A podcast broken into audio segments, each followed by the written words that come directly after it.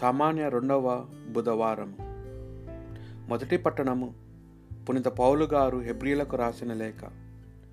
ఏడవ అధ్యాయము ఒకటి నుండి మూడు వచనముల వరకు మరియు పదిహేడు నుండి పదిహేడు వచనముల వరకు. ఈ మెల్కీ సెదకు సాలేము రాజు సర్వోన్నతుడగు దేవుని యాజకుడు. రాజులను సంహరించి యుద్ధభూమి నుండి అబ్రహాము మరలి వచ్చుచుండగా మెల్కిసెదకు అతనిని కలుసుకొని ఆస్వాదించెను తన వద్దనున్న సర్వస్వము నుండి పదియోవ వంతును అబ్రహాము ఆయనకు ఇచ్చాను. మెల్కిసేదకు పేరుకు నీతిమంతుడగు రాజు అని మొదటి అర్థం అతడు సాలేమునకు రాజకుట వలన శాంతి కాముటకుడుగు రాజు అని ఆయన పేరుకు అర్థము.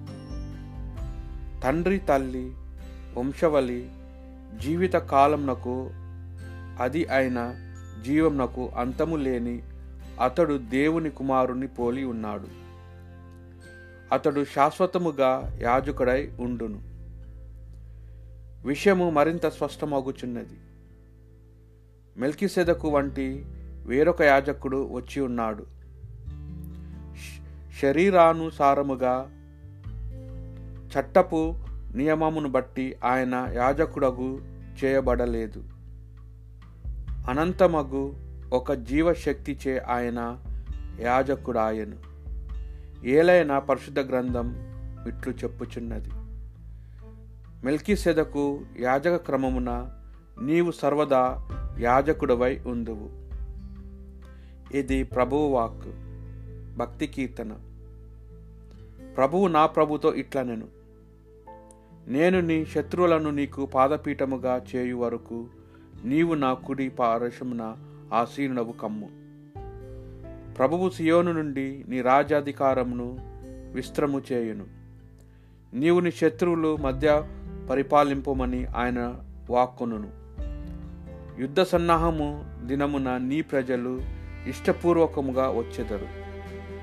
నీ యవనస్తులలో శ్రేష్ఠులు పరిశుద్ధాలంకృతులై అరోణోదయ గర్భములో నుండి పుట్టు మంచు బిందువుల వలె నీ యొద్దకు వచ్చెదరు. ప్రభు బాస చేసెను. ఆయన మాట తప్పడు. నీవు మెల్కిస్కిద వలె యాజకత్వమును బడసి కలకాలము యాజకుడివుగా నుందువు. సువార్త పట్టణము పునీత మార్క్ గారి సువార్త మూడవ అధ్యాయము ఒకటి నుండి ఆరు వచనముల వరకు. యేసు మరలా ప్రార్థన మందిరంలో ప్రవేశించాను. అచట ఊచ చేయగలవాడు ఒక్కడుండేను విశ్రాంతి దినమున యేసు అతనిని స్వస్థపరచునా లేదా అని అతడి జనులు కొందరు పొంచి ఆయనపై నేరము మోపుటకు కాచుకొని ఉండిరి.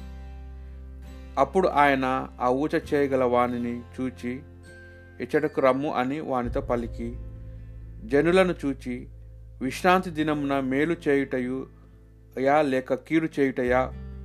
ప్రాణ రక్షణము మునర్చుటయా? లేక ప్రాణ నష్టమునుచుటయా ఏది చేయదగిన పని అని వారిని ప్రశ్నించాను.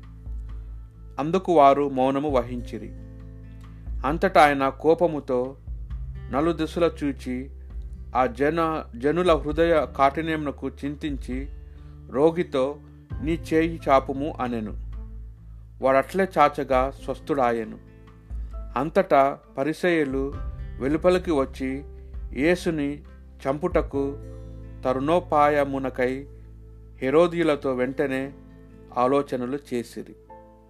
ఇది ప్రభువు సువిశేషము.